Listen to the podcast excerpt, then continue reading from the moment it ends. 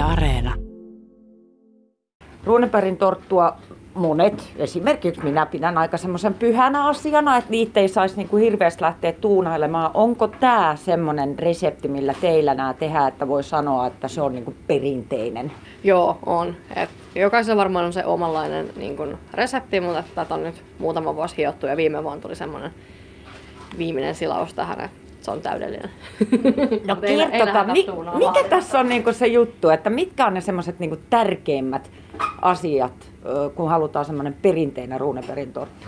No minä ainakin itse tykkään silleen, että jotkut laittaa siis sinne semmosia jotain hedelmänpaloja tai jotain mantelirouhetta, mutta mun mielestä siellä ei kuulu olla mitään semmosia isoja sattumia. Että se on semmoinen suht sileä ja pehmeä ja sopivan kostea, ei tietysti liian märkä eikä todellakaan kuiva. Ja sitten meillä on tosi reiluja, että se on kiva, että se on semmoinen, ei lopu kesken. Joo, nää, en, en voi kuvailla oikein, niin kuin, että nämä olisi tämmöisiä pikku suupaloja, vaan nämä on miltei niin kuin, että kaksin käsin joutuu tuohon tarttumaan. Ja siis miltei tuosta varmaan kaksi tai ehkä kolmekin saattaisi syödä. Mitkä on ne raaka-aineet, mitä siellä käytät tässä? Me yritän tässä vähän on- onkin tota reseptiä, mutta katsotaan mitä me sai.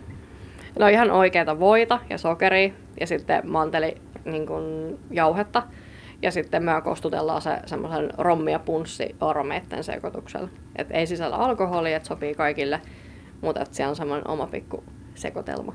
Tästäkin mä oon ymmärtänyt, että siitä on vissiin vähän niin kuin eriäviä mielipiteitä, että kumpaa se kuuluu olla. Mutta siellä ratkaiset sen sillä, että laitat molempia. Kyllä. Ja miten sitten noi, noi täytteet, kun tässä päällä on nyt vadelmahilloako, mutta onko sitä tuolla sisällä? On. Siellä on pieni hillosilmä vielä sisällä. Pitää vielä kosteuden sitten sieltä kiinni. kun- Et siellä on niinku reilusti vodelmaakin.